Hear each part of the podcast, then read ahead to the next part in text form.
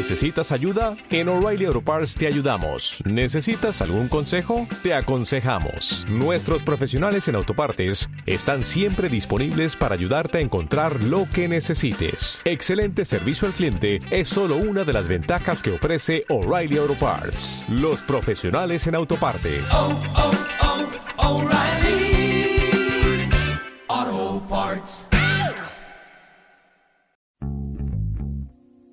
Bienvenidos a Wind Podcast. Una guía de supervivencia a la cultura pop. Tendencias, sociedad, marketing, Medios, emprendedores, historias y entretenimiento. con Armando Ruiz.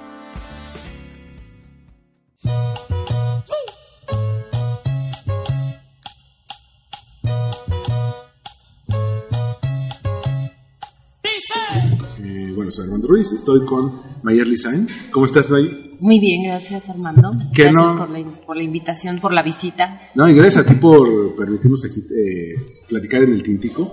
Eh, para mí me pare- me parece uno de los lugares más bonitos, eh, más tranquilos, eh, con una cocina increíble aquí en el centro, en, en República de Cuba. Este, yo te, te comentaba yo desde hace 7, 8 años que trabajaba en el MIDE, ya, ya venía acá y de repente, por ejemplo, aquí me ha tocado probar algunos platillos, pero pues primera, por ejemplo, el, el pastel de carne, la primera vez lo, lo probé aquí y dije que es esta maravilla. Sí, así es. Y, y estoy con, con aquí el señor, alguien nomás, el señor Carlos, Carlos Bautista, ¿cómo estás? Ajá, ¿Qué onda? ¿Cómo estamos? ¿Cómo estamos? ¿Cómo estamos? Así. Es, es la voz nosotros, de... nosotros estamos sobrios. Este, sí, qué y, horror. y no estamos crudos. Y desde hace un buen rato. ¿Y tú? ¿no? Sí, sobrio. desde ¿Estás hace sobrio? Mucho, sí, desde hace mucho, por razones médicas. Yo digo porque tú eres el único que trae lente oscuro. Ajá. No, es por el solecito. Sí, yo ya- hace rato tenía migraña y sí apliqué la de cerrar los ojos para... Porque yo no soy mucho de lente oscuro, no, no se me da. Yo solo cuando estamos en exteriores por el sol. Ah, ya. Sí.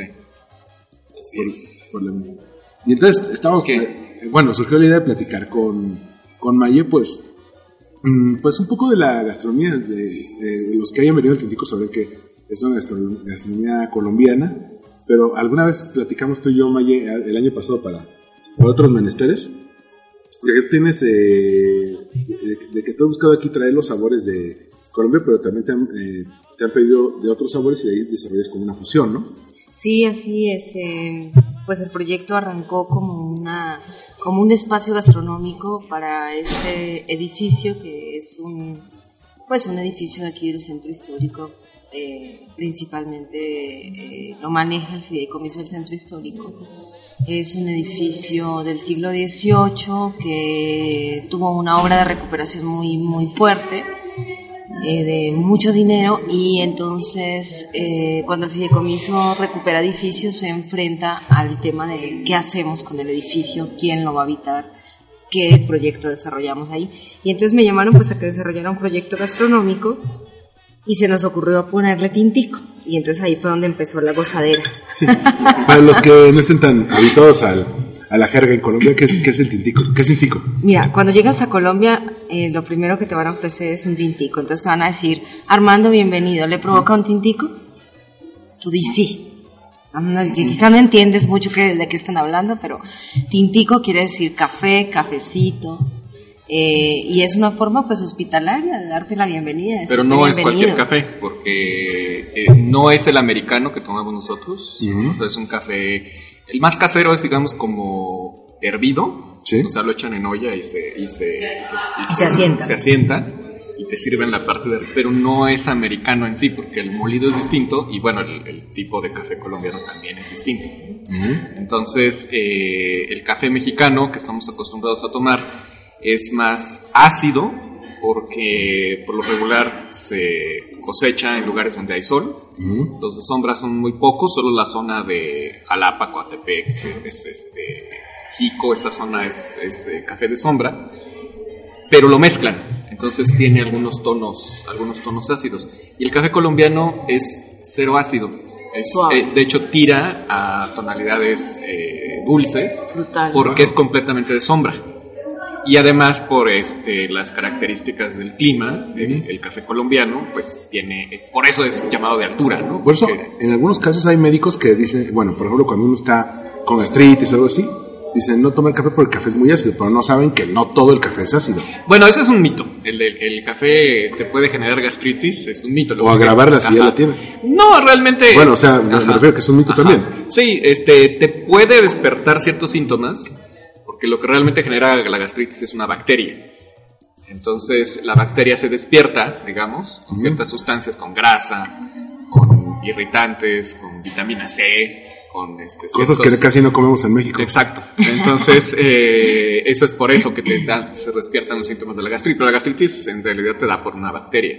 Eh, y de los mitos de que no comas chocolate o no tomes café o eso, pues ya se enraizaron en el imaginario colectivo. Pero el, el café colombiano es dulzón, entonces eh, el tintico es también más concentrado. Esto es- está más cerca Más del. pequeño. y Más, Se y es cortito, chiquito, Es es cortito. cortito. Entonces está más cerca Es del. como un express del- largo, Del digamos. café árabe o del café turco que del americano que normalmente conocemos nosotros. Sí, y de hecho, de, bueno, cuando venía aquí es toda una experiencia porque de entrada, eh, y es, es y esto, esto lo recalco porque tú vienes al centro y algunas platicamos, Carlos y yo, es muy difícil encontrar buenos lugares para comer en el centro. Es porque horrible. Muchas veces todos traen el mismo esquema, el esquema de fondita, ¿no? Que es, este, llegas, pues, te dan que eh, el, el agua, te echan unas tortillas, cuando y una vez que ya pides, y te lo echan todo así como revuelto, ¿no? En cambio aquí, yo que, tú me dirás, Maya, veo como toda una experiencia de que, de que llegas y está, por ejemplo, el, la mantequilla perfectamente guardada para, bueno, eh, está empapelada para que tú la- para que uno como cliente la quite, se la ponga la- al, al pan. Esto yo solamente lo he visto, por ejemplo, en lugares como en Italianis, este, lugares un poco más donde, donde quieren crear una experiencia del, del cliente. Y aparte, eh, te decía con el, por ejemplo, con el caso de la, del pastel de carne. Luego, luego hay, hay platillos que no se encuentran en casi ningún lado. Sí, bueno, pues mira, eh, yo vivo en el centro histórico, viví mucho tiempo en el centro histórico y noté exactamente eso, o sea, en el centro histórico o vas a los lugares supremamente caros, ¿no? Si quieres comer relativamente bien, o vas a la garnachería. Bueno, últimamente está lleno de buffets de chinos, horrendos, Sí. o eh, restaurantes que eran buenos por, por lo mismo de que la gente solo llega a chelear o a tomar un cafecito o algo así. Sí, bajan, bajan la calidad de su, Claro. de su servicio, de su comida. Sí. Porque ya son reconocidos en la zona, entonces dicen, pues ya no tenemos que esforzar mucho en ni en cambiar el menú, ni en actualizar las opciones, mantenemos lo mismo de toda la vida, ¿no? Eh, yo tengo la, la teoría casi ley de que los mexicanos, en particular en la Ciudad de México, aprendemos a comer muy mal por las prisas, por el rollo de que andamos en chinga en el trabajo, de que pasamos más de dos horas en el transporte público, la mayoría, digo, no Sí. todos, y no priorizamos la calidad de vida, el decir, voy a sentarme a comer algo rico, algo, algo padre. Nutritivo, y, se ha vuelto lo común, eh, la maruchan o cualquier comida rápida, cualquier cosa, este, hamburguesas, no, cualquier cosa. no nos preocupamos por, por deleitar el paladar. Exacto, ¿no? Algo- más te zampas y ya. Algo, algo o, que- o es, o es, se tiene, tiene que ser como una ocasión especial, o sea, ¿no? Como que, lo- yo creo que un acierto de Tintico es que busca que todos los días comas algo rico, bien, a buen precio, ¿no? Creo que esa fue la parte de Tintico que te tocó, que no está en la colombiana, digamos, eh, hablando exclusivamente pues como de la tradición de la comida colombiana o algo así, sino es esta, esta idea de que en el centro histórico hacía falta algo donde unos, uno va a ir a comer cuatro días, o sea que los cuatro días vas a comer diferente, bien, equilibrado, con ensaladita, eh, con un agua de, de fruta, eh, ¿no? Como eso era, yo sentía mucho que hacía falta eso cuando yo no tenía restaurante. Entonces cuando lo tuve dije, es mi oportunidad. Pero, a pero, hacer". pero incluso el, el- el lugar, tú me decías que, eh, bueno, esto está eh, eh, protegido por el patronato del centro histórico, Sí. pero el- la, la misma forma de los elementos que incluyes en el lugar, nosotros estamos grabando esto en la terraza, entonces está abierto, pero también tiene unas sombrillas blancas muy padres, el diseño es minimalista, o sea, no, no lo retacas de elementos, las mesas no están atascadas de detallitos o cosas de mal No tengo gusto. sombreros volteados este, colgados. No tienes, no tienes mantelitos de cuadros.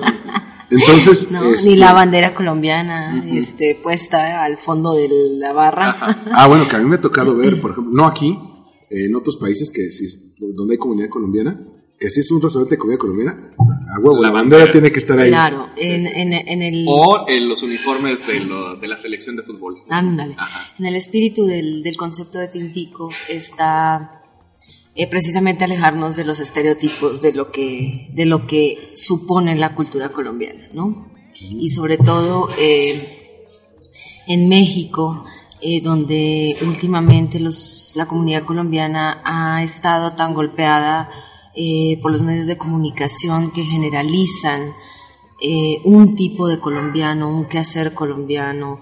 Y pues estas series, ¿no? De, de- que todos conocemos, de las que sacan tanto provecho Netflix y, y los, los grandes consorcios eh, Sí, siempre la idea de que Colombia es sinónimo de narcos. de narcos. de- Aunque, aunque de- ya les ganamos el... Pero han hecho tres series de Pablo Escobar y dos películas, o sea, ya es... Claro, o sea, es que el estigma hacia, hacia la comunidad colombiana es muy fuerte. Y bueno, Claro. y ahorita en, en México estamos viviendo un fenómeno migratorio también que es muy triste y que, que precisamente hoy vengo de, de charlar del tema y es este tema del, del- del- de la gente que viene a extorsionar, ¿no? Entonces, eh, pero Colombia no es solo eso y los colombianos que venimos a México la gran mayoría venimos a estudiar. Es- Este, estadísticamente está demostrado que la mayoría de la migración colombiana en México se viene a hacer maestrías y doctorados y eh, no- o nos venimos a trabajar. Entonces, eh, yo quería que el Tintico hablara de esa otra Colombia que está alejada de todos esos estereotipos y, y por eso también la decoración es una decoración un poco más incluyente. O sea, no tienes que ser colombiano, reconocer la bandera para querer entrar a un lugar bonito en el que te vas a encontrar como sorpresa una carta que es un paseo por Colombia, además porque no tiene exclusivamente comida de una región, sino que hemos intentado ser eh, incluyentes y tener cocinas de diferentes regiones de Colombia e invitar a cocineros y a chefs a que nos enseñen cómo es que es esa comida, cuál es la práctica cultural alrededor de esa comida, qué es lo que sucede, por qué se cocina, eh, de dónde salen los productos que se utilizan y demás. Y además, el, el, por ejemplo, aquí los espacios son blancos, están pintados de blanco. Perdón. Los, los techos son altos, el, la decoración se mantiene lo más discreta posible. Hay cuadros, hay una galería de arte que de repente visto- eh, me ha tocado ver exposiciones aquí. Pero yo creo que, no, no sé, a lo mejor es, es mi percepción eh, solamente. Siento que todo está diseñado para que la gente se enfoque más en los sabores y en la plática que va a tener con los demás cuando está ahí, que en lo rimbombante que pueda ser el lugar. Sí, claro. Mira, el centro histórico creo que necesita espacios de descanso. Porque el centro histórico es una, un viaje de sensaciones. Es una de- locura, ¿eh? Es una locura. O sea, tú no descansas, eh, visualmente no descansas en ningún momento en el centro histórico. O sea, estás bombardeado. Y en la ciudad, la ciudad es así. Se sube uno al circuito interior o a periférico y esta cantidad de anuncios, ¿no? Claro, que te venden claro. y te venden y te venden. Pero aquí sobre todo cosas. es eh, pues eh, las construcciones coloniales, o sea que si algo te llama la O sea, atención. disfrutar, ¿no? Ajá. De esto que, que nos queda de, Sí. de este México Que lo- colonial. lo- sí, lo poco que queda. Oigan, eh, le- le- ¿les han notado, digo, ust- ustedes dos que viven eh, aquí por el rumbo, trabajan por el rumbo, que en los últimos meses como que ha habido más pintas, más grafitis? terrible. Ah, bueno, pero Hemos sí, tenido- sí es este. Pero en hay, lugares hay donde no épocas. había, en en- hay en- épocas, sí. Pero en edificios históricos que estaban protegidos, por ejemplo los de eh, República de Chile, Ajá. este, los de 16 de septiembre, ni se Sí, saga. lo que pasa es que la administración pasada, lo tengo que decir, la administración pasada de, de, de de la autoridad del centro histórico estuvo muy abandonada. Sobre todo al final, cuando dejaron que los, que los ambulantes se apoderaran del centro, que dejaba, que veías a los que flanqueaban la Alameda, que se quedaron tres meses y Sí. dices, ¿y estos cuándo se van a ir? O ya regresamos a los tiempos de los 90 cuando veías toda Avenida Juárez llena de ambulantes. Yo me acuerdo cuando era niño, cruzar Avenida Juárez a pie te puede tardar una hora. Y dices, Wow. o sea, ¿cómo es, eh, cómo es Sí, posible? Y no en época de Reyes, ¿no? No, Normal, no, normalita. un, un sábado, o sea, es, Ah, bueno, a mí no me tocó eso ya, pero... ¿no? O, en lo, o, o en los 2000, principios de los 2000, cuando, digamos, ya habían quitado muchos ambulantes, pero todavía no, no estaba a, a full el proceso de recuperación del centro histórico. Tú puedes venir un miércoles, un jueves a las 3, 4 de la tarde y, es, y el Zócalo estaba vacío, la Alameda estaba vacía.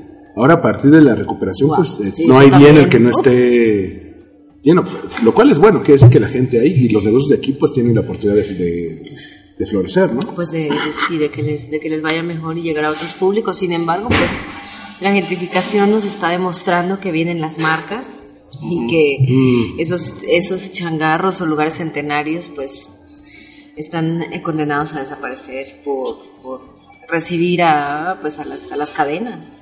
Eso es, eso Sí, es- de hecho, Eso pues, es evidente, ¿no? eh, pues, cantinas que eran, pues, eh, si no centenarias, ya muy tradicionales, como el Dos Naciones, eh, por lo dejó Nuestro morir. lugar preferido. No era Ah, nuestro bueno, lugar. y te lo dejaron morir y ahora es una famosa este, cadena de pozole. ¿no? ¿Te acuerdas una vez que vinimos, creo que después de una fiesta tú y yo? Ah, sí. Y esos crecantes, y tú dijiste, no manches, que ya no están existe tal". cerradas, sí. Se empezó a buscar, a buscar No, y todas estaban cerradas. No hay cosa, no hay cosa más triste que querer eh, eh, irse de after y no encontrar el Nada, nacional. todo cerrado. Y luego cuando encuentras una, ya ves que ya no es la clásica cantina donde están puros hombres ahí echando el dominó, ¿no? Ya es un poco más familiar. Me tocó eh, una amiga que tenemos en común que se llama Andrea. Vino con unos amigos el otro día, grabamos un podcast de El amor en los tiempos del Tinder. Pero está- ah, ellas, ellos han venido a la exposición de Bellas Artes este, de Kandi- estaba Kandinsky. ¿no? Kandinsky, justamente. Entonces, saliendo, el- fuimos a comer comida china, porque centro histórico, ¿verdad? Y dijimos, ¿de aquí dónde nos la seguimos? Entonces, encontramos el gallo de oro. Y estaba vacío el gallo de oro. Silencioso, grabamos perfecto ahí. Pero dices, este, pues, ¿ya cuántas cantinas hay así? ¿No? Sí, y el gallo de oro es de las. De hecho, es la más vieja que predomina de las abiertas. Es la más, es la más vieja. ¿Y, cuál, ¿Y ustedes cuál? Bueno, tú que ah, tú has vivido, trabajado aquí, ¿cuáles son tus, tus lugares favoritos para estar aquí?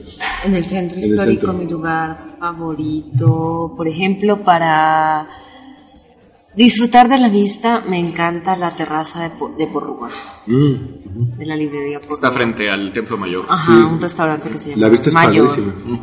Es espectacular, o sea, uno, uno se sienta ahí y dice, no puedo creer el lugar en el que estoy sentada viendo lo que estoy viendo. Un y- domingo en la mañana está o- padrísimo. Y, y como pensar en toda la historia que te cuenta ese lugar, es impresionante. Sí, sí. Hay otra terraza que me parece que es una de las terrazas más lindas del centro histórico que está en Barrio Alameda. Eh, estoy hablando solo de las vistas para no poner, meterme en problemas acerca de la comida, porque no claro. estaría bien hacerlo. Sí, sí, no. No, pero comer hablar de Eh, tintico, pero... Ajá, sí. Sí, es lo que me corresponde. Em, esa terraza está bellísima porque ves toda la Alameda Central y al fondo ves la Torre Latinoamericana. No, es preciosa, es preciosa, preciosa. Sí, sí. Eh, y un lugar así como para irme a tomar una cervecita, pues me gusta una... que iba a una pulquería. No porque me guste mucho el pulque, se los tengo que confesar, no es mi bebida. Mi bebida preferida es el mezcal. A mí tampoco, sí, el pulque no. Pero es, Porque los hacen lugar- horribles aquí. Los hacen muy mal. O sea, buen Y pulque no- en Y no puedes confiar tampoco en el, Ajá, en el sí. pulque que hacen aquí. Sí, Perdón. aquí hasta le echan caca, literal. La del muñeco, ¿no? Le dicen. Ajá, sí, sí, sí. ¿Cómo? No recuerdo cómo se llama esa... La muñeca, sí. Que es ¿Sí? la bola de caca para que fermente. No, no, no. El, el, el lugar. Ah, el lugar que es pulquería. Sí, el lugar que es pulquería Híjole. está por el Mercado San Juan. Por- No es la hija de los apaches. La hija de los apaches. Creo que sí. ¿De ahí? Sí, ¿no?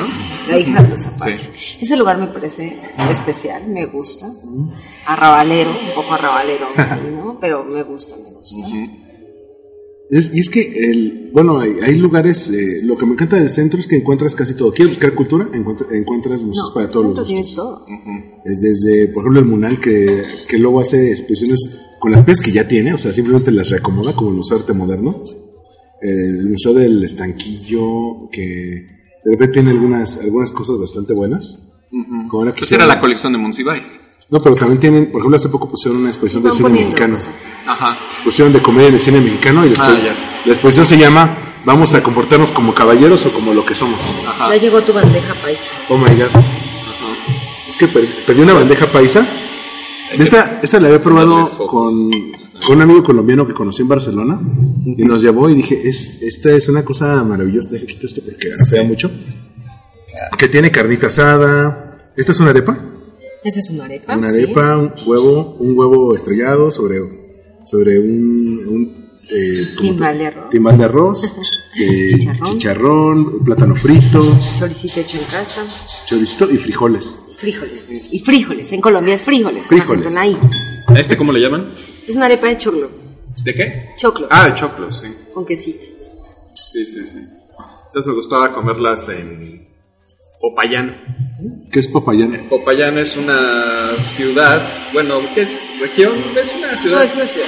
Que está en el Valle del Cauca. Sí, y ahí hacen muy rico el aguapanela y la... la, En este, Colombia, en general, Ajá. pues es un, un país que produce todavía mucha, o sea, tiene una, una agricultura supremamente fuerte, se producen todos los productos ahí mismo y se consumen localmente. Vas a encontrar en donde sea buena comida. Sí, claro, no, y además sea. hay una cantidad de verduras y frutas, Frutas. que aquí aquí en la vida los hemos visto, ¿no? Como Y menos en la Ciudad de México. Sí, no.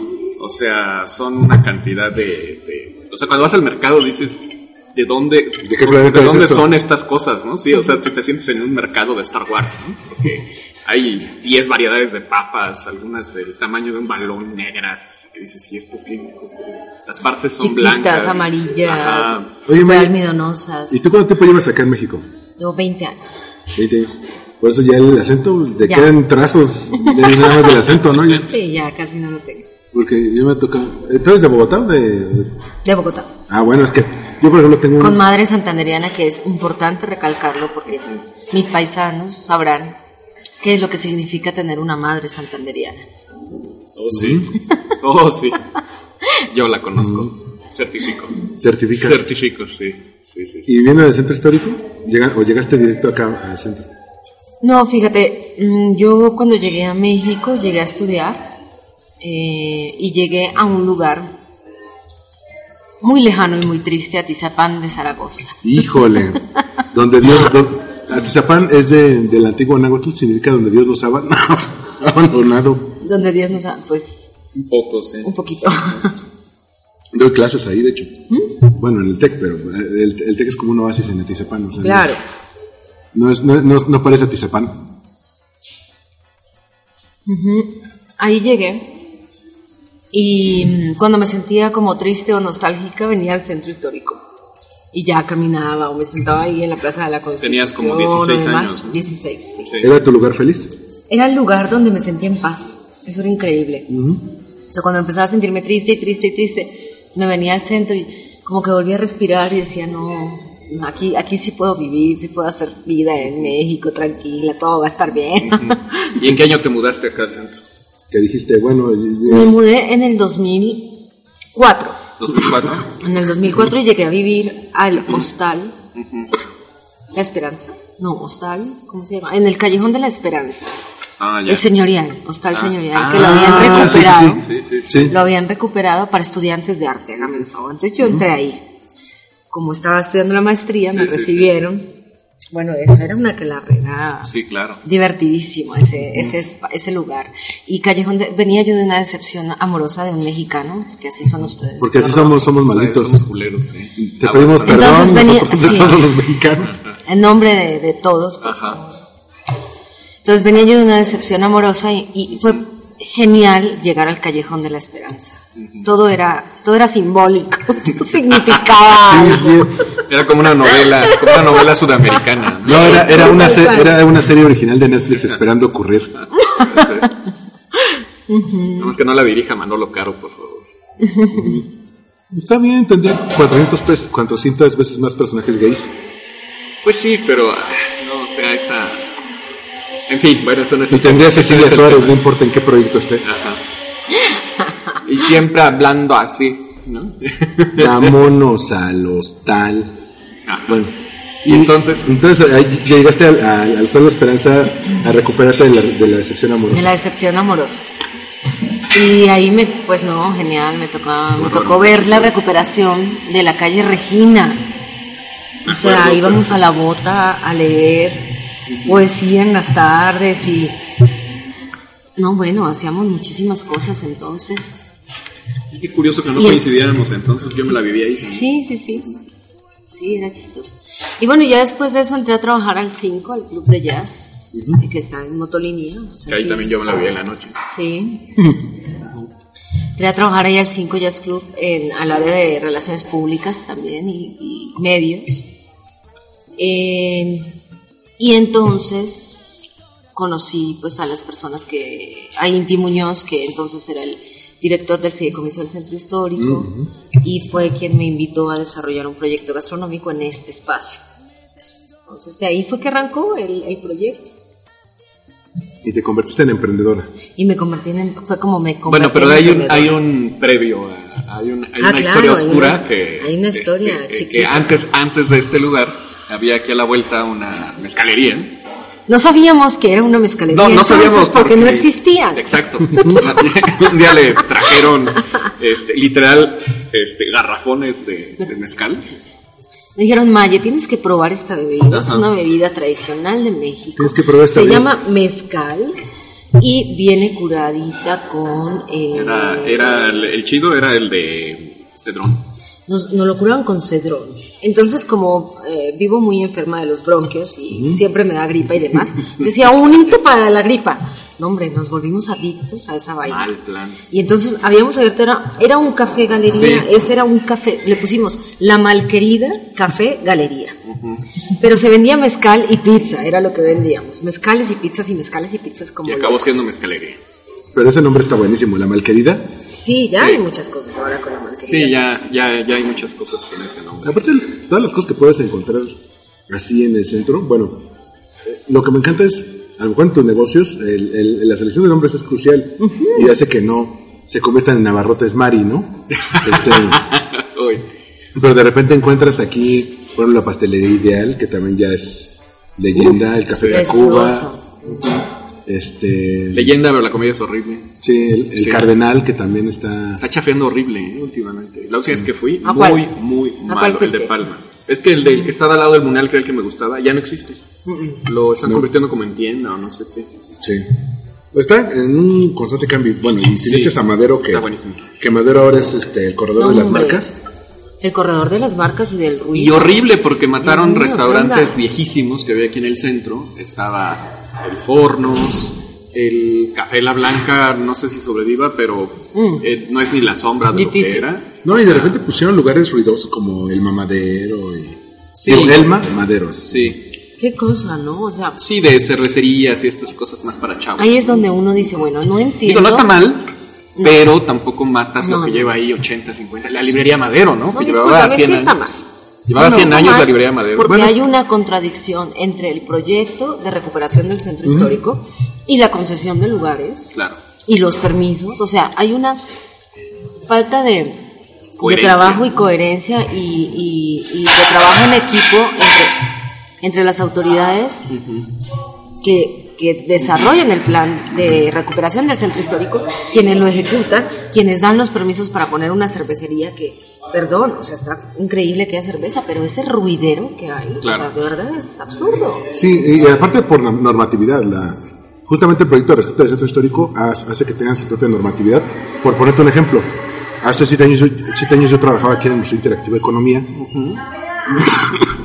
y habíamos escuchado de, de la publicidad de guerrilla, cómo utilizar elementos de la calle, elementos eh, entonces para hacer publicidad a partir de ellos, que los puedes intervenir con una calcomanía, con una pintura, entonces nos- cuando fuimos a ver con los del fideicomiso nos dijeron, aquí no se puede poner ni una, una calcomanía en ningún lado.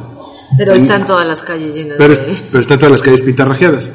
Igual, eh, Y la- también ya nace calcomanías. ¿no? igual, igual si, algún, si en alguno de los museos quieres hacer algún evento, hay una normatividad de cuántos decibeles de ruido debe ser por, tanto por el edificio como por los vecinos. Y entonces vas a Madero un sábado a las 7 de la noche y ves en La Que Manda, que es un lugar que pone música de banda a una cuadra, en- que está en la esquina con moto- de motolinía y No, hombre, pero te los conoces todos, ¿eh? y nunca he entrado. Yo paso y, y trae unos letreros en los que dice la que manda. Es que deja recuerdos traumáticos. o sí, sí, tengo una novia. Sí, algún día te contaré de De tus decepciones amorosas con estas mexicanas. malditas, pero bueno. es- Entonces, este, no es cierto. Eh, no, y, y, y- o luego hay un lugar como a, a uno o dos locales del Palacio de Iturbide, que también, no me acuerdo cómo se llama, o sea, es un salón corona, no me acuerdo.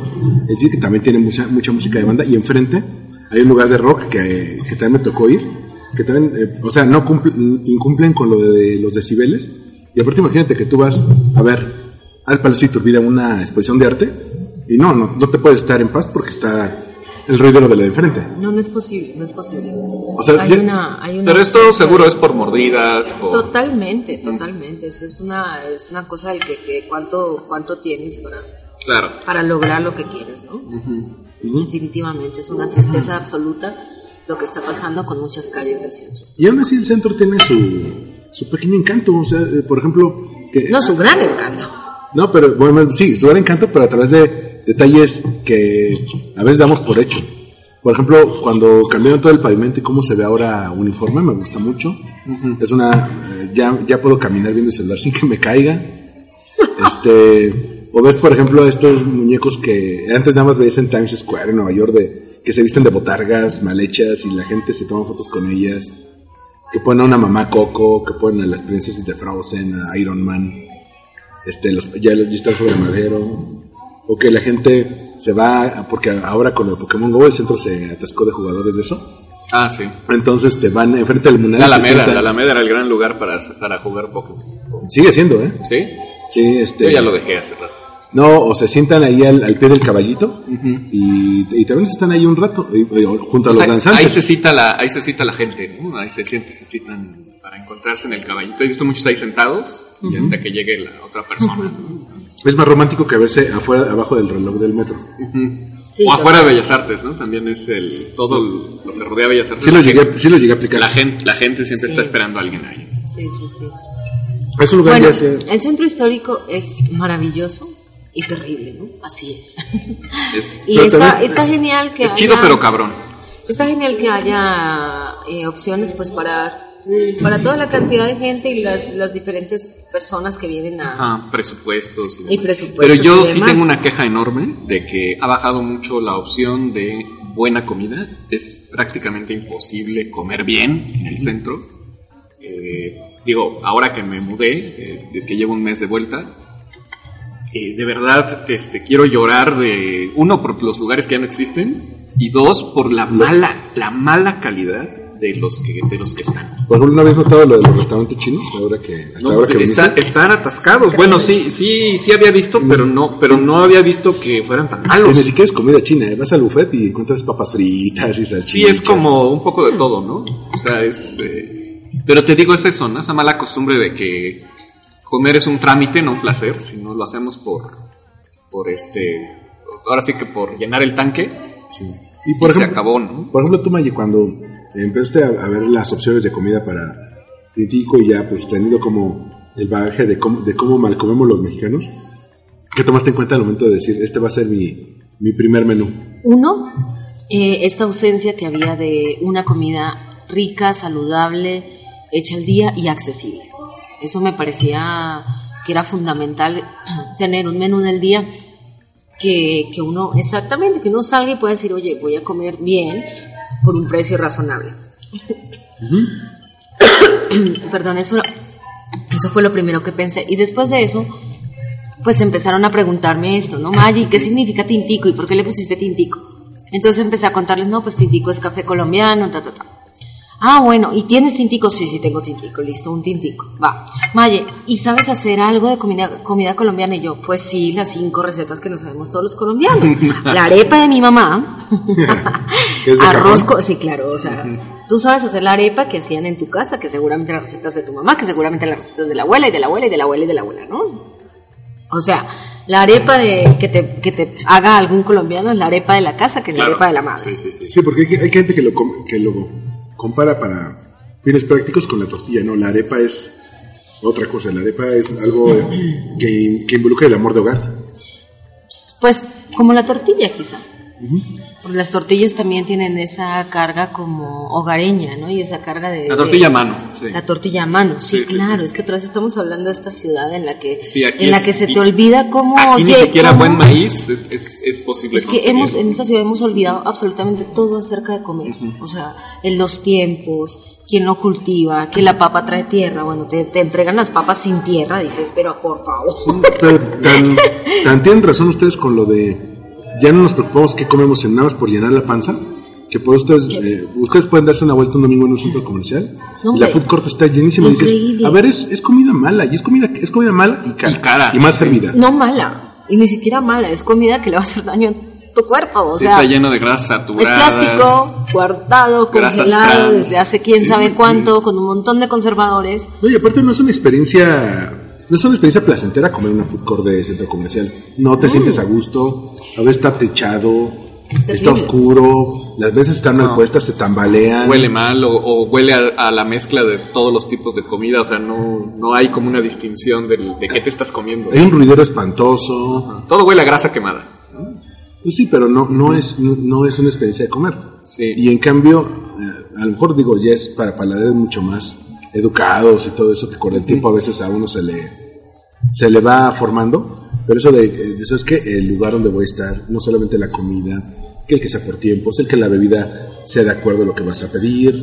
Pero fíjate que yo más que de paladares educados hablaría como de seres humanos conscientes Sí. de, del aquí, Sí, de porque la, la buena de comida la no tiene vida. por qué ser cara. ¿eh? No O tiene sea, por qué ser cara, de ni hecho, tiene por qué ser elitista. Curiosamente, tiene la mejor comida ser- en los estados, cuando viajas a otros lugares, a otras ciudades, en los mercados, la mejor es la más barata. Es la que te encuentras en los tianguis, en el este, mercado. en los mercados, en este localitos así humildes. Que es, por ejemplo, un consejo de mochileros, por ejemplo, cuando los que van a Europa y eso.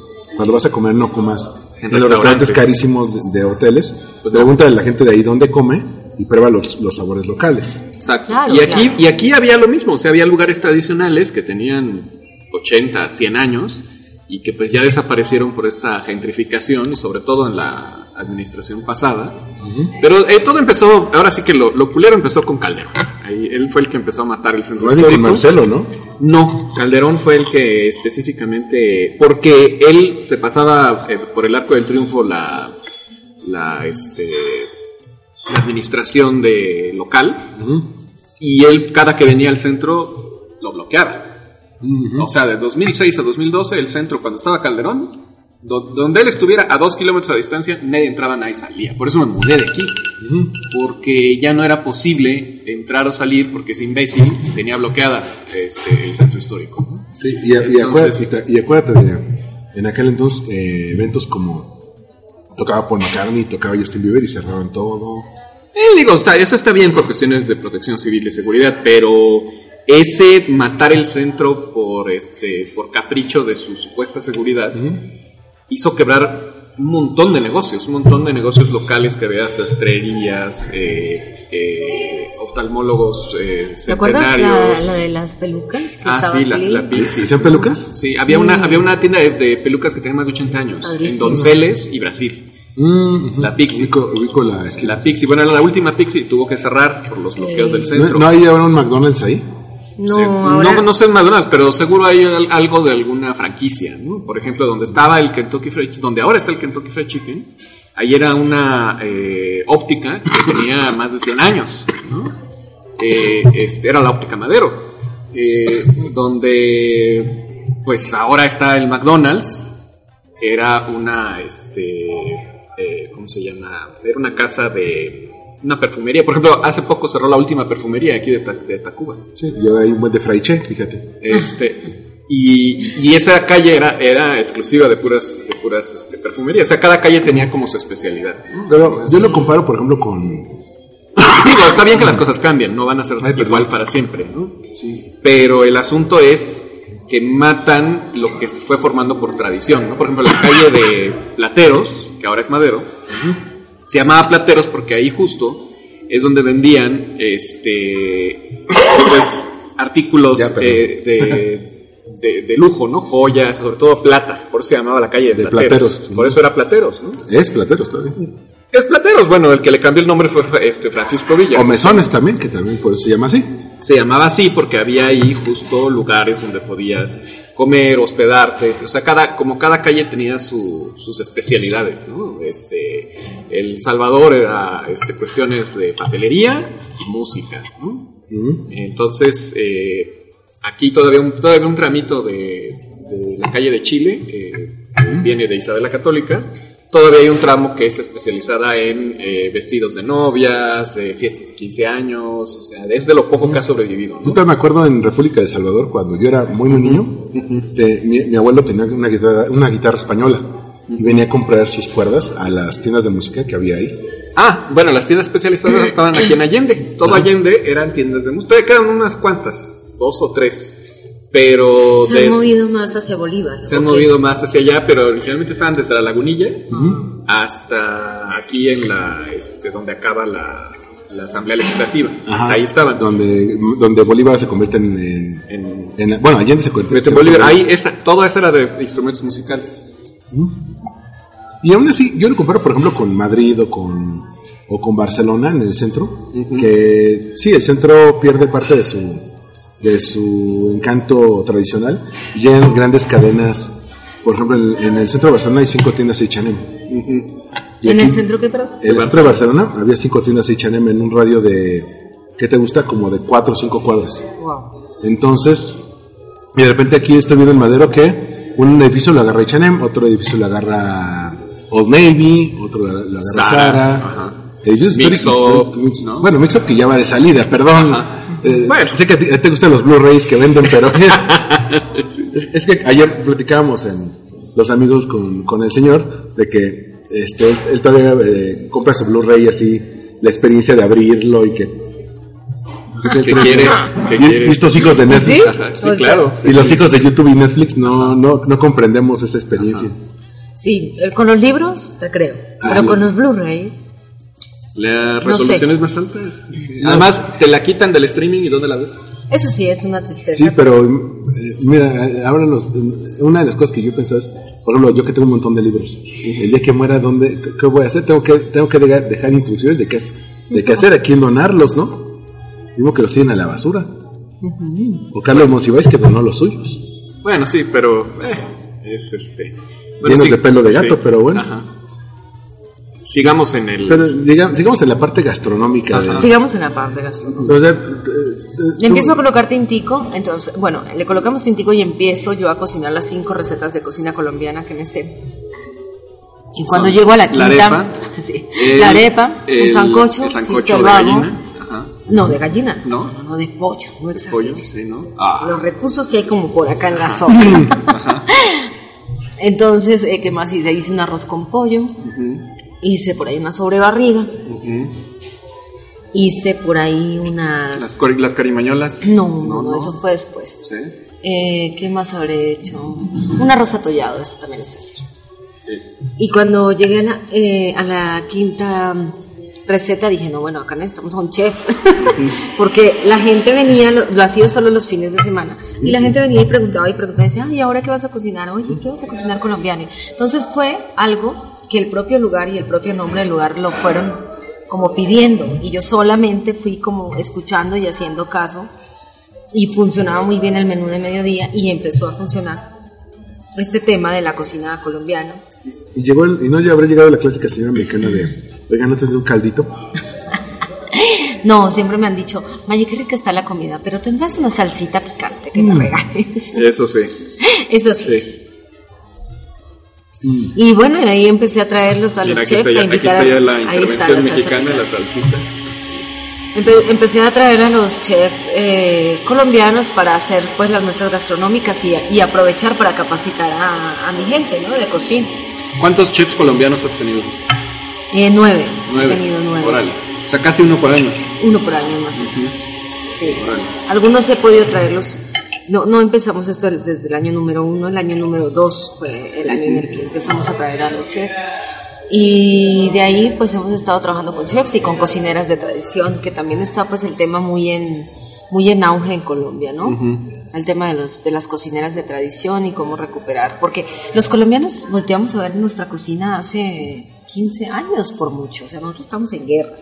O sea, ese, era ese- nuestra, nuestra modus operandi, nuestra vida, nuestro tema, nuestro todo, era... Pero, pero en ese modo de guerra, eh, ¿cómo se enfocaba, cómo veían a la comida? No, o sea, la comida era, pues sí, eh, hay que comer hoy en la casa, ¿no?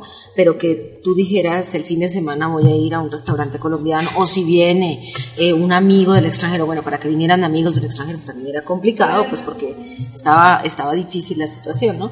Pero si venía la gente, pues los llevaban a los restaurantes franceses o los llevaban a los restaurantes españoles, o sea... O las plazas a comida internacional. Sí, a comida internacional, pero Buena, eso sí, italiana. muy buena. Eso sí, de- yo que estuve en Colombia, eh, me impresionó la calidad de la comida donde fueras. Por ejemplo, un día me dijeron, bueno, hoy, hoy no vamos a ir a, a comer comida tradicional, este, vamos a ir a, a comer hamburguesas, ¿no? Porque me dijeron, ya queremos comer este, otra cosa, ¿no? Porque pues me trajeron entre algodones, eh, comiendo puras cosas tradicionales, ¿no? Entonces dijeron, no, hoy vamos a comer hamburguesas. Me dieron un lugar de hamburguesas asadas impresionante que yo dije, no mames, o sea, esto, esto es, esta es la comida chatarra, no mamen, o sea, es- Sí, es- sí. o sea, trem- Sí, o sea, sí. hechas al momento al carbón, o sea, la- las que aquí serían, este, bueno, aquí no existe un lugar similar No. de la calidad y era, y era un lugar de plaza, era un lugar X. Sí, que era Sí, no un era cadena, ¿no? No, Un era Andrés carne de res o era un... parecido. El ¿no? corral. Ah, el corral. El sí, corral, el claro. corral, sí. Y es como la marca este, genérica. ¿no? Y no mames, sea, es impresionante. la- Claro, hay muy muy buen producto, o sea, hay muy buena materia prima en Colombia y en general la comida, o sea, tú comes bien siempre, sí, con la mamá. Sí, y eso la gente no se lo pregunta. O sea, comen chido y dicen, ah, pues es lo que como es diario. normal. Es lo Sí, que como diario. O es sea, normal. yo estaba siempre, no mames, qué chingón, estas carimañolas. estas Claro, pero también porque, eh, porque Carlos, ustedes tienen una percepción sobre su comida que viene desde hace, ¿qué? 30, 40 años, 50 Ah, años. Pues no mucho también. Claro, también ¿desde es, cuándo? es- desde es muy reciente se- rescate de la cosa. pero, Eh, pero mira, por ejemplo, el claustro de Sor Juana, la Universidad Ah, del Claustro de Sor Juana, bueno, sí. que creó la carrera de gastronomía con especialidad en cocina mexicana, eso lo tiene México y lo tiene hace, la, la carrera del claustro debe estar hace 30 años. 30 más o menos. Más o menos. Bueno, es que hay, hay, hay ¿Me dos... explico? O sea, llevas 30 años observando tu comida. Obvio que cuando va, cuando sales dices, quiero observar la del otro. A nosotros no nos pasaba eso. No, nosotros no estábamos observando nuestra comida. Nosotros estábamos preocupados por sobrevivir, Sí. porque no nos agarra la- las autodefensas. Sí, y por, o lugar una bomba, bombazo, o que, sí. Entonces nosotros estábamos preocupados. Claro, hace 15 años empiezan los antropólogos, porque es una cuestión que viene de ahí a observar la cocina, las prácticas alimenticias, qué estaba pasando en los campos, qué estaba pasando en los campos también a raíz de la sustitución de cultivos ilícitos o la o sea, es un rollo que viene también de ahí, ¿no? Entonces a- empiezan a observar los antropólogos el tema de- del, del comer, del alimentarse, y de ahí empiezan a sumarse los cocineros. Pero por ejemplo, ahorita en Colombia tú vas a estudiar la carrera de gastronomía, existe hace muy poquito tiempo en, en primera, y en segunda la, la carrera de gastronomía que estudias en Colombia está enfocada en qué? En la gastronomía francesa, te enseñan gastronomía francesa. Si acaso hay un taller de cocina colombiana. Entonces, ¿qué es lo que pasa ahí? Que las cocineras tradicionales, que son las portadoras del saber, pues han tomado fuerza porque es que son las únicas que saben cómo se hace el sancocho de cola, cómo se hace el sancocho de bagre, cómo se hacen los envueltos, cuántos, tipo, cuántos tipos de, de formas de envolver con hojas usamos los colombianos y por qué y de dónde y cómo y para qué se usan, ¿sí? Entonces, en ese sentido, pues ha tomado fuerza como este tema de preguntarles a ellas y recuperar ese conocimiento que pues que está ahí sí en las plazas de mercado, porque las cocineras tradicionales pues las encuentras en las plazas de mercado o las encuentras pues así, o sea, ellas no tienen restaurante. Sí, o sea, cuando me llevaban a comer tradicional eran mercados, tianguis, eh, que les llamó la atención la palabra tianguis. ¿no? Ah, este es un tianguis. What the fuck is that? Sí. Y aquí, por ejemplo, también eh, hay cocinas tradicionales, pero la gastronomía, la gastronomía mexicana pues influye de muchas cosas. Obviamente está la tradición colonial, que uno ve la colonia como si fuera cinco minutos en la historia. No, fueron, es más de la mitad de la historia de, la nación. O sea, 300 años. entonces, contra 200, eh, 209 que llevamos de independientes, ¿no? Sí. Entonces, y esto agrégale, por ejemplo, la, la, la ah, ¿me Negro, ¿verdad? Eh, por ejemplo, la intervención francesa nos dejó los croissants, Bueno. eh, hechos cuernito, ¿no? Toda la pastelería, La pastelería. la bollería, toda, el- la, más, toda el, la más el porfiriato que se afrancesó mucho, ¿no? El, toda lo- la época revolucionaria y por revolucionaria nos trajo cosas como los hot dogs de carrito, los primeros refrescos, Las cantinas. las cantinas, este, el boom de los 80-90 nos empezó a traer eh, comida un poco más agringada, ¿no? Hamburguesas, Eh, Sí, esa es la parte oscura. empezaron empezaron a llegar las Ahí cadenas. es cuando permitimos que los satelucos tomaran decisiones en la comida. Qué Exacto, horror. no tuvimos ese, no lo, no lo vimos venir. Qué bárbaro. Y lo que, y lo que siento que está queriendo explotar y nomás no explota es como una apertura más internacional. O sea, tú vas a ciudades como Nueva York, vas a ciudades como Londres, como Berlín, como Barcelona, y como tienen comunidad de, de, varios, de varias naciones, pues tienen sus, sus propios restaurantes aquí. Ni siquiera, vaya, ni siquiera hay una comunidad china fuerte, que, debe- que usualmente toda ciudad grande tiene una comunidad china fuerte.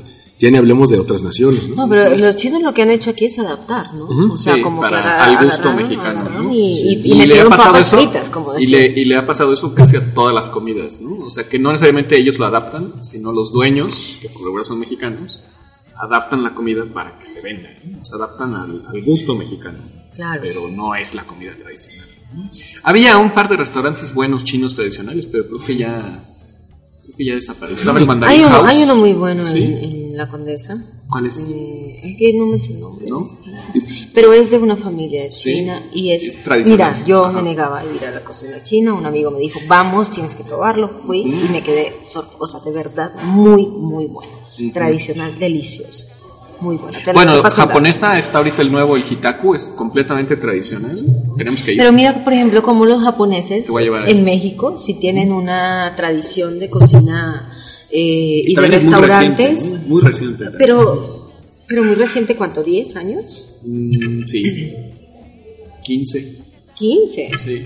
Y, y hay muy buenos pegó- restaurantes. Lo que primero pegó fue el sushi, El Que, es sushi. un- que es una perversión del. Y hay muy buenos restaurantes japoneses Ah, sí. eh, en México con muy buenos chefs japo- japoneses. Y, y ya escuchas, o sea, un fin de semana escuchas a los mexicanos decir, ay, yo quiero comida japonesa o quiero cenar comida. Yo quiero que un día eso pase con la cocina colombiana. Que digan, ay, se me amanecí con ganas de un sancocho. Entonces yo me voy a sentir que cumplí mi misión en la vida, carajo. Oye, pero Yo siempre, yo siempre merezco con ganas de sin albur. disculpa mi ignorancia, pero la comunidad colombiana, ¿qué tan numerosa es acá en México? La comunidad colombiana, Ajá. este, somos más o menos 18 mil. Son poquitos. Sí, son realmente pocos, pero lo suficiente para tener ya opciones culturales. Es que la migración también eh, pues, involucra sus propios cambios en la gastronomía. Yo lo que, lo que, lo que veo venir es que va a haber un boom de restaurantes venezolanos en los próximos Latinos, años. sin duda, sin duda. Eh, Como hubo cubanos, ¿no? Un tiempo que proliferaron. Bueno, el Café La Habana. Eh, sí, bueno, ese ya lleva muchísimos años. pero Café La Habana nació como un café cubano, ¿O Sí, se- en origen sí, en origen en- sí, pero ahorita ya es de mexicanos. No, pero ya ahí ya toda la comida es mexicana. Sí, lo que hay ahí ya se adaptaron, o sea, empezaron a vender tortas, a vender... Y eso, y es famoso porque ahí se juntaban los hermanos Castro con este, digo, Fidel y Raúl, ¿no? Los que cantaban. no, no, no Benito, Con, con este. no Benito y Gualberto. Sí. Ah, entonces, Con Ay, este. los frijoles los que con el Che Guevara, sí, claro. sí, pues ahí, bueno, Claro. se- medio, me- medio México ha pasado por el Café La Habana. Claro, Sí. es como para obligar. en Hasta México, presidentes han almorzado ahí. Sí, pero igual la comida es, al final Sí, resultó resultó mexicana, ¿no? Para mexicana. poder vender, porque... Ahora, lo malo de, de- también de, por un lado, vean la gentrificación, luego llegan las cadenas, y luego comemos mal. ¿Qué ocurre? Que llegan unas cadenas eh, internacionales carísimas que se las dan de internacionales, y por estar hablando de un PF Chang's, de un Italianis, y dicen, ah, bueno, sí me sale en 1500 la cuenta, pero al menos como bien, y no necesariamente. No, son horribles, hor- la neta son horribles. eh. Mira, yo tengo que llevo un mes sondeando los lugares de comida aquí en el centro. Son deplorables, ¿eh? o sea, este, la comida rápida tradicional, digamos como en esta línea, podría entrar el popular, Sí. que curiosamente el dueño es un chino. Hace comida mexicana. Ya hace comida mexicana. Hoy de la vida. Eh, pero el cuate lleva con ese, con ese changarro como 40 años. Bueno, son como los celulares que el modelo que presentó la compañía Steve Jobs. Ahora los principales productores son chinos, Exacto. con, con marcas chinas, Xiaomi, Huawei. Sí, y bueno, el cuate tiene el mérito de que fue de los primeros que puso un café de chinos en, en- en el centro. La comida es relativamente eh, pasable, así digamos, buena, ¿no? Pero sí. En el popular. Sí, Ah, no, sí, o sea, si sea, quieres comer barato y, y rápido y popular. y popular está bien, ¿no? Pero no es maravilloso, ¿no? es, es pasable, ¿no? Es para rapidito y porque además hay una fila de gente que está esperando y Hay restaurantes que no son. La pagoda. es lo mismo. Está, está Es el mismo, es el mismo dueño. A mí, a mí Es tocó. la misma comida y el mismo dueño. Sí, yo me doy cuenta que es la misma comida. Pero me gusta más la pagoda. Ah, es que ahí están las cocineras que empezaron hace 30, 35 años en el local original del Popular. A mí me tocó paga- eh, trabajar una temporada en la, en la pagoda. Ah, sí. Ah, sí. Esa temporada se redujo un día porque ya no me gustó. Y tenía como 16 años tampoco. Entonces, ¿de qué? ¿De, de Galopino? ¿De Galopino? En la cocina, sí. Ajá. Y dije, ya había trabajado en cocinas antes y dije, no, no era, no es el tipo de lugar donde me gustaría estar Ya. A largo plazo. Pero también hay Es restaurantes. muy ruda la cocina. Es muy- sí, es de muy- gente- Es es el para trabajo gente más fuerte. cabrón. Sí. No, pero compara, yo por ejemplo que he visto tu cocina, no, la tuya es un... eh, eh, eh, es, una, es una cosa llena de amor comparado con lo que es la pagoda por dentro, pero... pero, claro. pero bueno, hay- también hay restaurantes que a lo mejor lo- su menú no es, no es bueno o no es sobresaliente y tienen una joya por las que vale la pena ir. Bueno, en este del Popular y la Pagoda, ya cierro, pero no es comercial, no nos están pagando nada por hablar de esto. Deberían. Eh, tienen muy buen pan, eso sí. El pan es muy bueno. Los biscuits son Sí. los biscuits Ay, del hablando centro de histórico. pan, de pan asqueroso. ¿Han ido estas, han, han ido estas cadenas que se llaman Le Pain Cudotien? Sí. No sé si, si se pronuncia sí, así. Sí, me, me las he visto. Pero no es, me de, gusta, es de no comida me orgánica, vegana, gusta. No me- hipsteriosa. No me gusta. El otro día vi para comer un con un amigo y ya sabes, te traen la carta, que obviamente carísimo, que albóndigas veganas y este eh, pizza vegana y tal orgánico y, y te dan un eh, pan orgánico sin gluten. Guacala. Lo probé, es la cosa más horrible. Nunca había probado un pan así. A veces- Chicloso, ¿no? Es que a veces, a veces el, el pan, a veces como la pizza, hasta el peor es bueno, pero este no, este es, es- era como pan sano que sabía pan mozo. O sea, era así de. Es que, y, y no sé si se dan cuenta hablando de, de- de esto del acto de comer, ¿no? Por un lado, no tenemos ni idea de, de dónde vienen las cosas, ¿no? Lo que comemos. Entonces, pues comemos por llenarnos, comemos donde sea, ¿no? Y por otro lado está esta hiperespecialidad de restaurantes que se aprovechan, a mí me parece que se aprovechan como de esta Claro. falta de conocimiento de la O gente. de los traumas de la gente, ¿no? O de que, los- creen, que creen que comen sano por ser veganos. ¿no? O, que, o que creen que no van a dañar al planeta por ser veganos, que es otra gran mentira, porque no Al tiene contrario, que ocupan más Es, la recursos. es lo sí. mismo, exactamente la misma cosa, porque el problema no está en la comida ni en la cocina, sino en el sistema de producción. Claro. Bueno, el problema no. es el sistema de producción y, y en de, el y, consumo. de, y de distribución, que es malísimo. ¿O no supieron de esta videoblogger que era crudivegana? Ah, sí. o sea que. la agarraron con La agarraron comiendo pescado. pescado y luego cuando, cuando, cuando revela por qué come pescado, porque la dieta que ella recomendaba de esos videoblogs Ah, le, le estaba, le estaba afectando en la salud, estaba dejando de menstruar. Entonces, el, Tenía doc- una el doc- anemia o no sé qué. Sí, el doctor le dijo tienes que comer proteína animal. Y por, y por eso comió. Tienes que comer proteína animal. Entonces, ya, ya Oye, sabes, te pido unas crimañolas Este, híjole. Sí. este, sí, bueno, sí. Sí, sí, sí. sí. Mm, para que Sí. las, porque me han hablado 18 veces de las crimañolas. sí, Sí. pero. Pero, Pero- bueno, es que tengo miedo de mi panza. No, pero eso. Sí. pero esto que dice Maya de, de, de que no, luego no sabemos de dónde viene, qué, La conciencia sobre, sobre el acto de comer. O sea, no, no lo tenemos. Que dice- hay gente que dice que el mejor pollo es el de Kentucky Fried Chicken y sorry, pero no. Eso es pollo.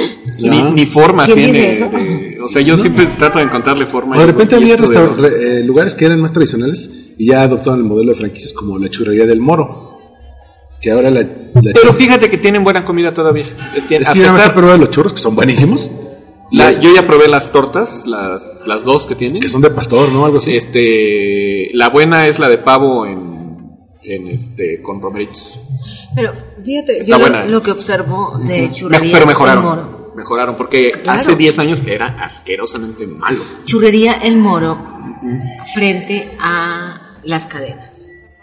Churrería El Moro leyó cómo es que funcionaba eh, el tema de las cadenas y las franquicias o, o- Sí, sí. eh, cómo, cómo tener más puntos de venta. Sí. Es la tercera generación de, de herederos de, de Churrerías El Moro y se Yo te, conocí, organizan. yo te conocí a los dueños originales. Sí, sí. Y se organizan pues para decir, a ver, no dejemos morir. Está increíble. No, a mí me parece un acierto. No dejemos morir el restaurante, la idea de nuestros abuelos. Vamos a darle, pero hay que renovar la marca, hay que Claro. darle una oxigenada, hay que trabajar. Y con- mejoró la comida, ¿eh? con porque las- como estaba antes, era asquerosa.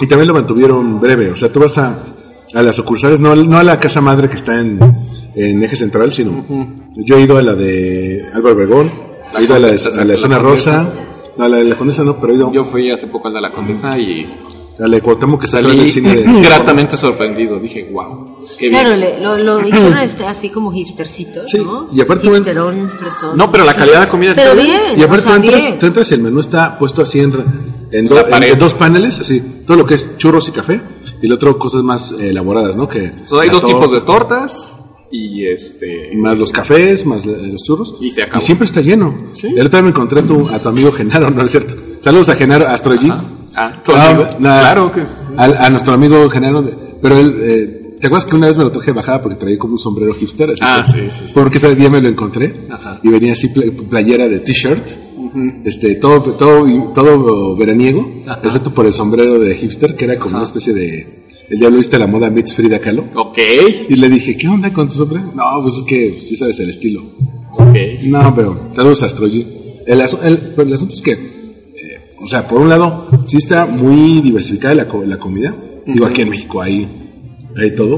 O sea, es, pero es cuestión de buscarlo, que me, que me enfatizaba siempre Carlos, porque yo también soy el tipo, el típico mexicano, como dice él, que muchas veces por la prisa, pues lo que encuentres, y no me, no, no, no me dedico más a, mucho a la experiencia de la comida más que cuando tengo tiempo. Lo malo es que ya no tengo tiempo. Pero ni siquiera hay que endiosar la experiencia de la comida, o sea, como que No, la tienes que hacer parte, parte de tu cotidianidad. o sea, Claro, comer tendría que ser ese espacio de tiempo, esa hora y media o esa hora que me doy al día en una jornada laboral de oficina, ponle tú, que, es- que son los que más comen en calle.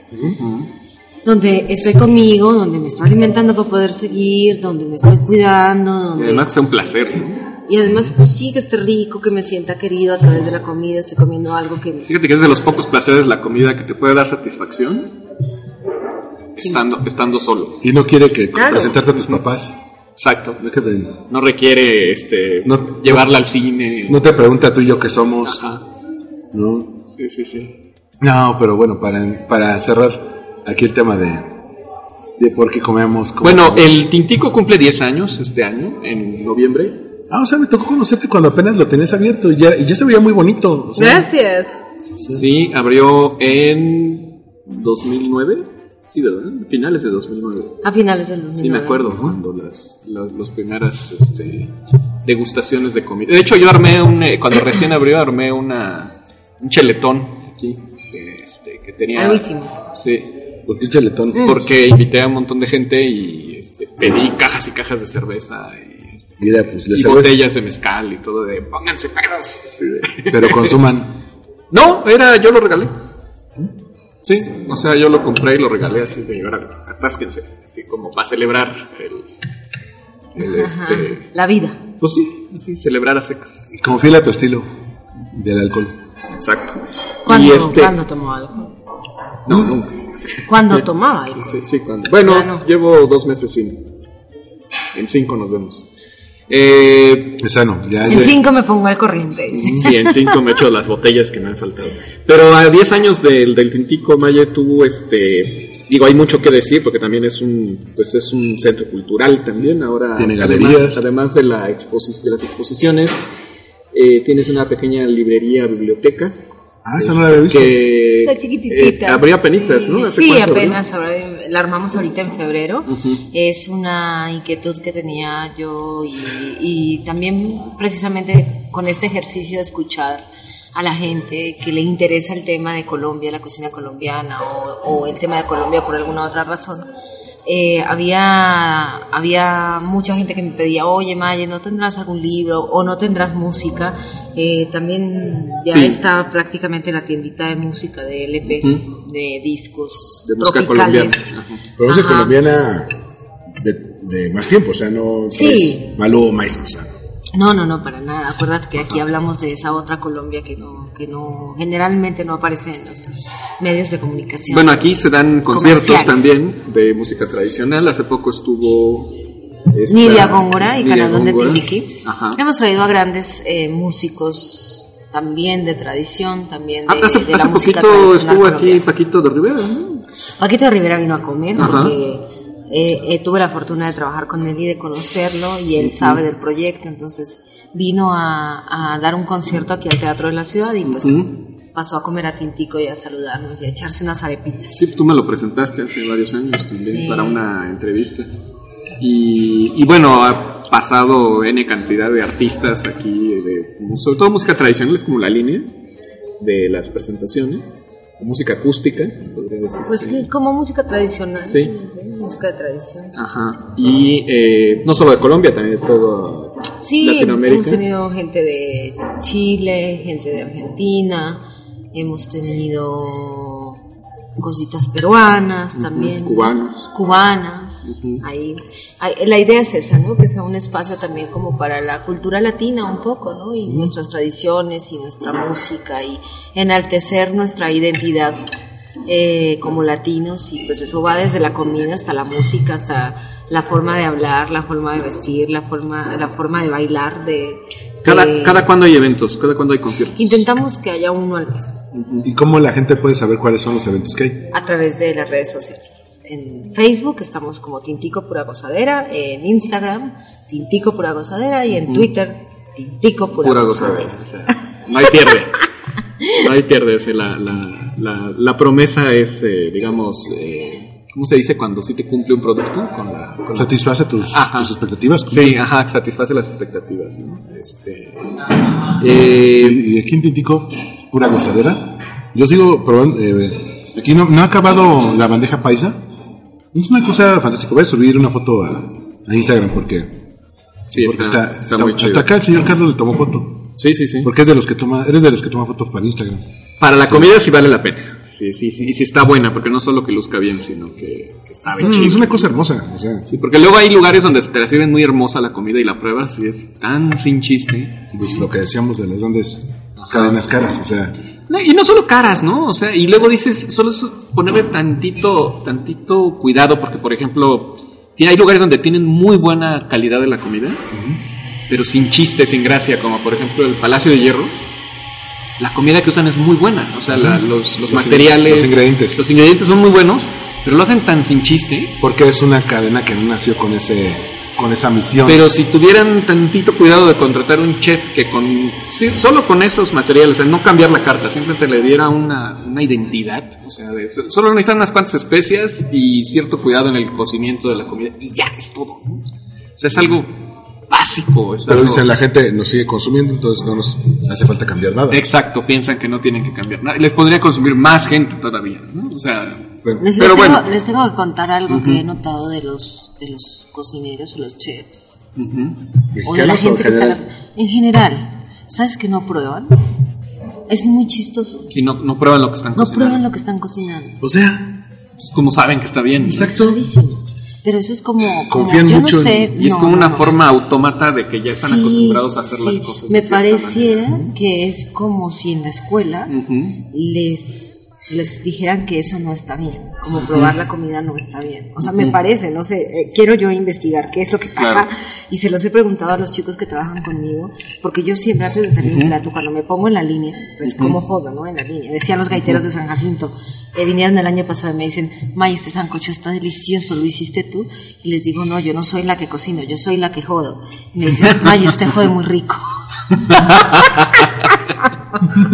Entonces, cuando me paro en esa línea a joder, eh, pues yo sí, pues yo sí estoy probando, ¿no? O sea, yo pruebo los platillos antes. Claro, claro. O los estoy observando que no están probando. Les digo, chicos, oye, no estás probando, pero ¿por qué no? Explícame por qué no estás probando. Ay, se me olvidó, May.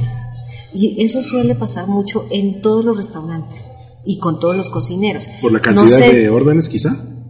Pues yo no entiendo por qué. Yo no puedo, si yo me meto a la cocina, yo no puedo sacar nada si no lo pruebo. Yo desconfío de un chef que no, o un cocinero que no sea gordo. No, no, tienes que No. confiar en, en mí. Bueno, estoy rellenita. O sea, bueno, sí. no, no es cierto. Estás súper delgada. ¿Qué te pasa? Bueno, Pero yo los cocin- mejores cocineros que he conocido, conocido son gordazos, así son obesos. Ajá. O sea, tú no confiarías en Alton y Bourdain. Eh, no, bueno, sí, pero bueno, es que él en lugar de meterse comida se metía drogas, ¿no? Sí. Pero, pero bueno, eso Digo, tenía, tenía cuerpo de perro parado, pero aún así, este. Pero, ¿sabes qué es? Esa anécdota que dices de que no prueban los alimentos. entonces puede ser que tengas a un increíble restaurante con una muy buena reputación, con muy buen producto, y se le fue al cocinero probar. Yo he ido a restaurantes. Cuando salgo, por ejemplo, a un restaurante que me gusta, algún italiano, cuando salgo y quiero algo, como que se me antojan las pastas. Entonces, he ido y les he regresado dos veces el platillo. ¿Por qué o sea, porque digo, yo sé que aquí cocinan bien, esto está mal. Esto no Dile es al que- chef que por favor lo arregle, que él sabe de qué le estoy hablando. Yo, yo sí les mando mensaje. Sí, sí, sí. Exactamente. Y qué estás es en lo tu que está derecho porque estás pagando por Si eso. tú ya sabes cómo, cuál es el estilo de cocina ideal del restaurante y no lo están cumpliendo, que es, si lo haces en otros lugares, te compras una ropa y está defectuosa, la, la cambias. Claro. Compras un Pero es que celular. eso es lo que tienes que hacer en los No funciona, no tiene bien las. Me recuerda, me recuerda un capítulo de Garfield donde, donde Garfield tiene una cocinera especial para la lasaña, una señora que tiene un restaurante y un gran corporativo le compra los derechos de la, de la receta y, y Garfield es como el catador para ver qué, qué ta- si cumple con la receta de la señora y lo hacen primero con como al, al estilo industrial con puro ingrediente así procesado y todo y ya se lo dan a Garfield y ¡buah! ¿no? Y dice, ¿por qué? Pues porque es el ingrediente procesado y ya usa solamente ingredientes, ingredientes naturales ya. Bueno, vamos a hacerlo con ingredientes naturales. Lo vuelven a hacer, se lo van a probar y ¡buah! Y dice, ¿qué, qué, qué pasa? ¿En qué hemos fallado? Y viene el Garfield y les dice, es que lo que no saben es que la señora probaba la, la comida, mientras, la lasaña mientras la iba haciendo y así sabía que estaba en el punto. Claro. Bueno, ¿ves? ¿Ves como Garfield te lo, me, me- Hace me 30 da la razón? En, en las caricaturas. Me da la razón, O- o, sea, como- es que, no sé, como que se vuelven autómatas. Yo no sé Bueno. qué es lo que hace la escuela con ellos, que, que les borra esa cosa de probar. O no sé si has visto, no sé si has visto alguna vez la película Chef con John Favreau. Que, Sí. que tiene su- que, que hay una parte en la que cocinan y, hasta- y aparte el cómo te lo muestran, porque hacen unos sándwiches cubanos Sí. que los que los embadurnan de mantequilla y, un- y en algún momento se les quema uno y el, y el, y el hijo le dice, no, pues sírveselos, sírveselos a los albañiles que nos ayudaron aquí que no van a pagar.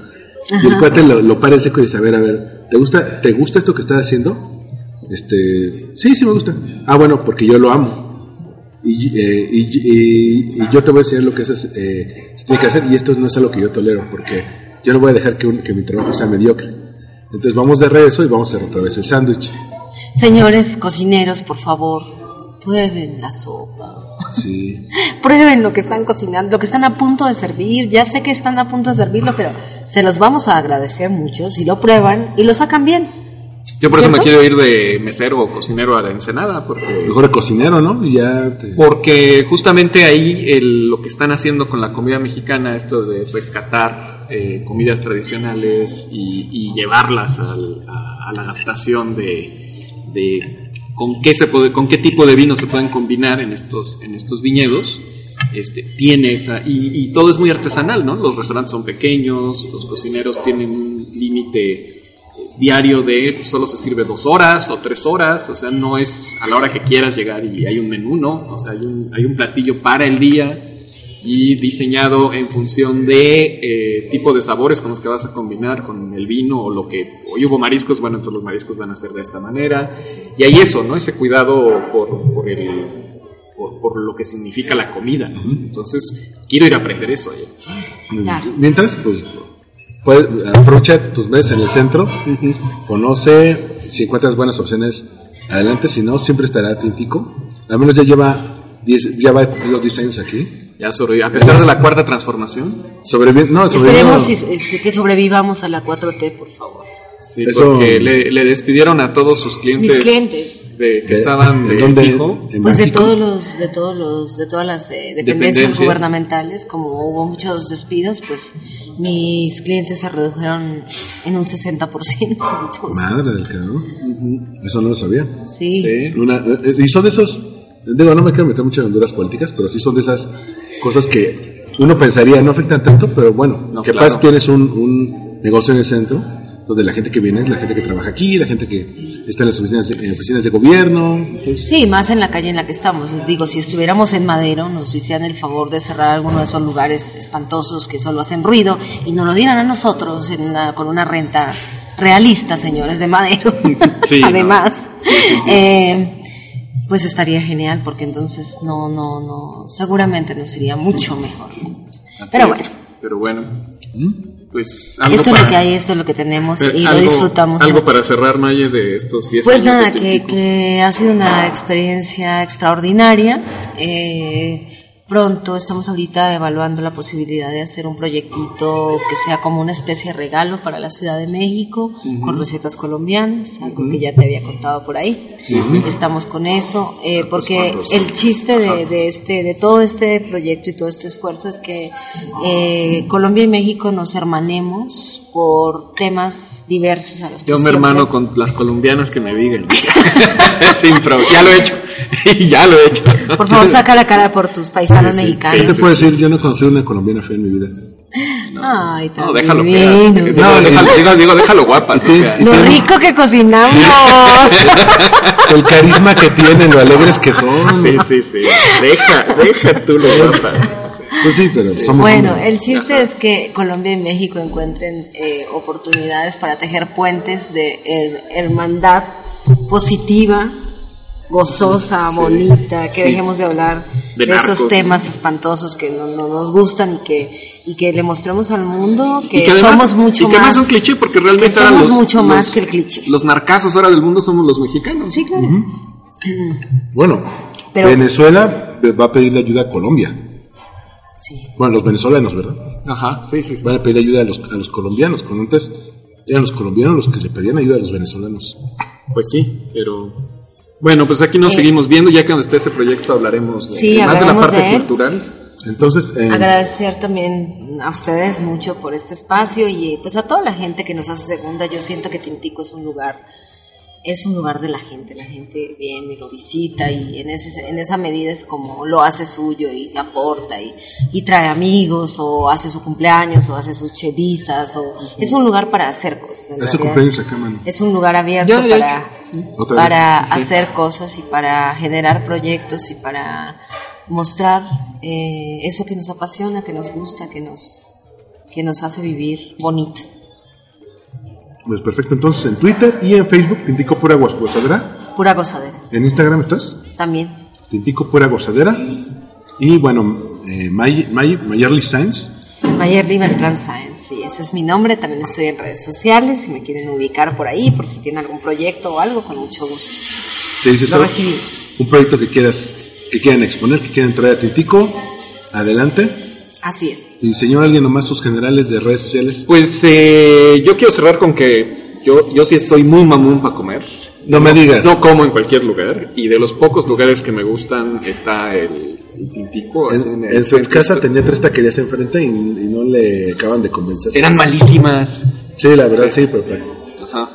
Y este, bueno, de hecho, cuando vivía en la Narvarte me mudé enfrente del Piloncillo, que es uno de los pocos lugares que también me Muy gustan. querida la gente, pues somos hermanos completamente. Sí, sí, está. y sí, ah, por cierto, este, hace poco la vi.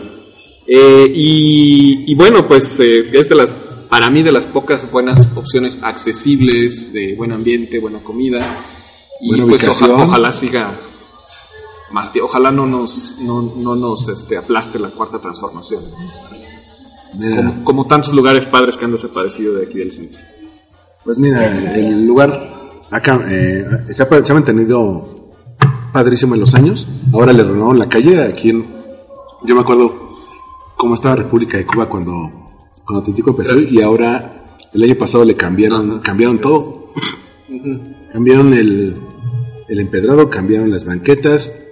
Se ve el lugar, el, el- los, el- los se ve un lugar mucho más bonito el- y el Tintico siempre ha sido fantástico, luminoso. Bueno, si rehabilitaran el teatro lírico que está aquí enfrente y está abandonado ahorita, Ahí es donde vamos a hacer las grabaciones de Un Negro Nomás temporada 2, este, aquí en el En el lírico, sí. Ahí, ¿Por qué ahí? para que tener público porque está bien.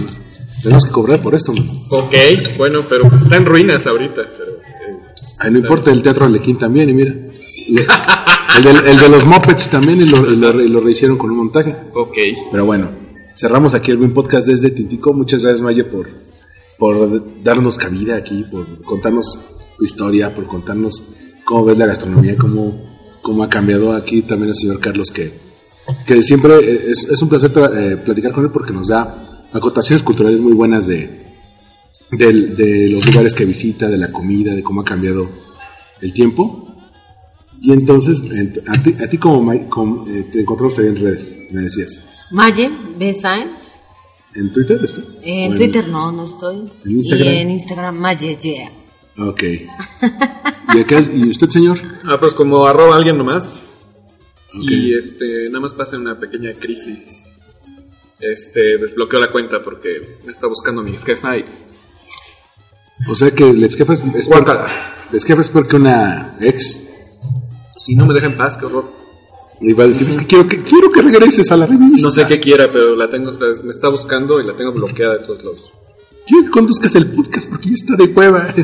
Ya bajó, antes estaba en el primer Ah, el lugar de su, de su categoría. Es que aquí con, eh, con perdón, pero cuando este hombre con, eh, el podcast de Garabía, era una maldita maravilla. Yo conocía el podcast, y le dije, Pues ahorita ya bajaron al quinto sitio. le, le- le digo, yo, yo, yo, este, me hice fan de la revista, me hice fan del podcast. Cuando tú lo Cuando lo conocías, y agarró, to- y to- todavía no nos conocíamos. Yo también me hice fan de la revista. O sea, sí la conocía y me gustaba, pero creo que, que sí, sí fue mucho más. eh, fue enriquecida con tu, con tu perspectiva. Bueno, pues ya seguirá otra época. Sí, sigue. Sí, sí. Ya es una revista que se llame Alguien Nomás. Alguien nomás magazine estaría padrísimo. Alguien Nomás. O tu videoblog de alguien nomás. No sé, ya veremos qué hacemos. Ahorita, Así con lentes cubos. ahorita dedicamos, de- de- vengamos a comer al tintico. Bueno, gracias. Hasta luego. Gracias. Nos escuchamos en el próximo Win Podcast. En eh, Twitter, arroba Win Podcast. A mí, Twitter, Instagram, Armando-MKT. Eh, y bueno, nos escuchamos en el próximo Win Podcast. Bye. ¿Me acompañas con una?